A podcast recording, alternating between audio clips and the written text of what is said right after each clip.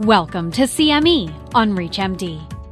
This episode is part of our Minute CME curriculum. Prior to beginning the activity, please be sure to review the faculty and commercial support disclosure statements as well as the learning objectives. The, the most important thing to realize about the problem, I'm going to talk a little bit about problems with real world data, is uh, the very simple question, and people ask, when did the bleeding stop? And you can always answer that the bleeding has always stopped.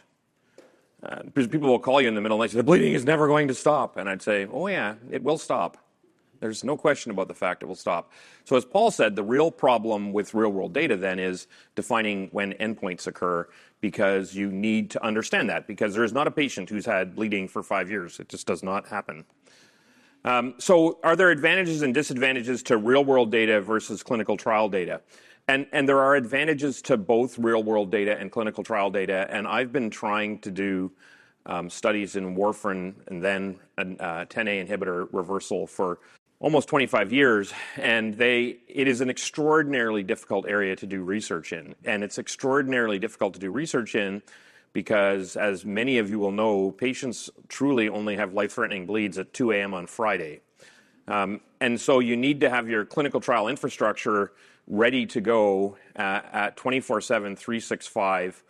And, that is extraordinarily complex and extraordinarily expensive. But then, more importantly, as Paul just highlighted, the real issue with clinical trial data in this setting is how do you define when bleeding stops? Because if a person presents with a GI bleed, unless you're going to have an endoscope in them for hours on end to watch when that bleeding stops, you can never truly define when, within a time period that's reasonable, when bleeding stops. And so I'll go to the right side of this, uh, this slide first.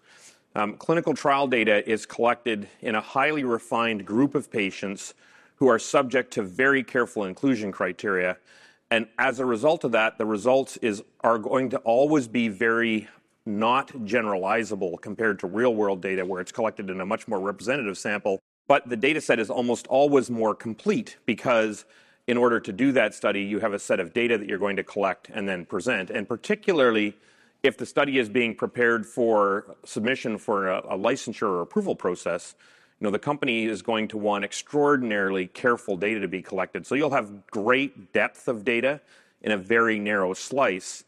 And clinical trials are almost always done in expert centers. And so there's always a bias built into clinical trials that the way the study was carried out even if the protocol is carried out exactly the same in a little hospital somewhere far, far away, and in you know one of the biggest hospitals in downtown New York, the big hospital in downtown New York has experience and expertise, and so they're going to do that intervention differently than the average hospital is going to do it. So this is what I call the expert center component. Moving to the left side of the of the um, the slide.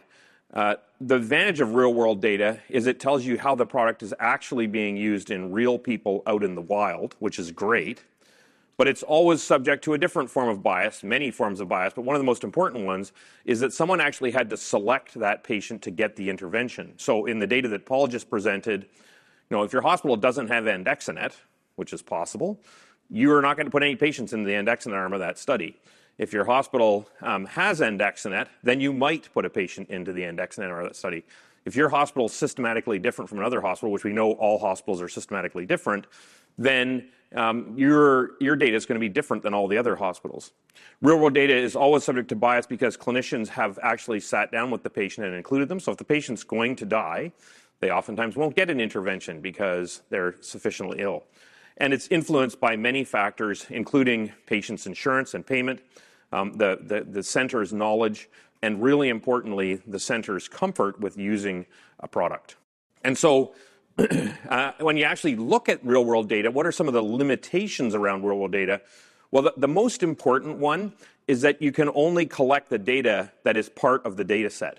Whereas if you're doing a randomized control trial, you can say, I'm really interested in uh, the left leg blood pressure in this person because I think that's an important outcome. But if you're looking at real world data, no one ever does a left leg blood pressure in, in, in clinical practice. So you're not going to get that data. You'll never be able to present it. So, really hard data points like death, reasonably well discerned in both clinical trials and real world data, but lots of endpoints just are not collected very effectively, as Paul just said, in, in real world data. Most real world studies will have incomplete outcome ascertainment, and the endpoints are generally those that are measured in routine day to day clinical practice. This may result in less useful measurements than if specific, if specific outcomes of interest are measured. And there are ways of improving this. So, for example, many big healthcare corporations will define a preset set of quality metrics that they want to collect on all people. And so, if you can influence those quality metrics at the start of this process, then you can actually collect more valuable data, but that's a relatively limited set of circumstances within that that, that can occur. Oftentimes, when you get real world data, you get the feeling that the investigators have defined the question after they looked at the data, which is never the way you want to do research because you get biased results. So, the other thing you need to do is you still need to stick to the principles of designing a study where you know the question was formulated before they looked at the data they may need to change the outcomes a little bit to reflect the realities of the data, but you want confidence that these people didn't look at the data set, said, oh, there's a big difference. Let's design a study to highlight that difference.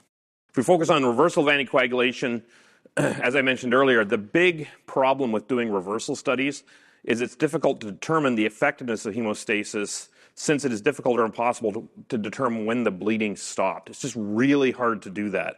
But real world data tends to be really good for looking at hard outcomes. So, hard outcomes are things like death, duration of hospitalization, uh, and things like transfusion requirement, because that's objective. It's always going to be captured in the chart. It's very valuable pieces of information, and it's based on real patients in real clinical situations.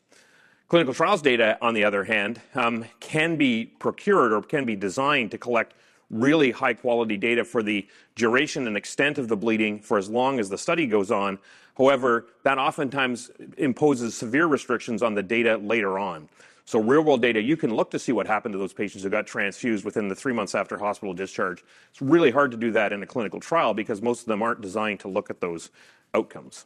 So, if we look at some of the limitations of four factor PCC studies for DOAC reversal, um, the, the most important one, as I mentioned a couple of times, is unclear definitions and a lack of adjudication, variable use of accepted definitions of hemostasis, clinical judgments often used, inconsistent follow up times, as Paul highlighted, inconsistent reporting from the time of the last dose of DOAC to the actual administration of the four factor PCC, and a very wide range of four factor PCC doses used from fixed doses to variable doses.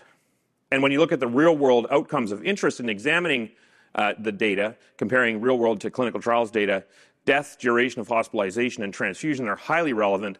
They're fairly insensitive markers, whereas when a well done clinical trial can isolate the effects of the intervention and outcomes of interest, but may lose sight of the big picture, for example, not reporting death.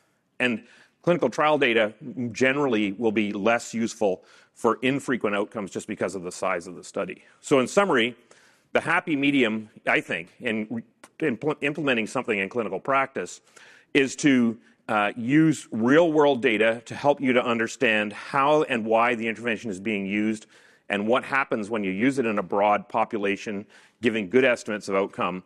But clinical trial data provides you like the microscope that drills down on the specifics of the treatment and allows you to better understand the circumstances within which the intervention works. You've been listening to CME on ReachMD. This activity is jointly provided by Global Learning Collaborative, GLC, and Total CME Incorporated, and is part of our Minute CME curriculum. To receive your free CME credit or to download this activity, go to reachmd.com/cme. Thank you for listening.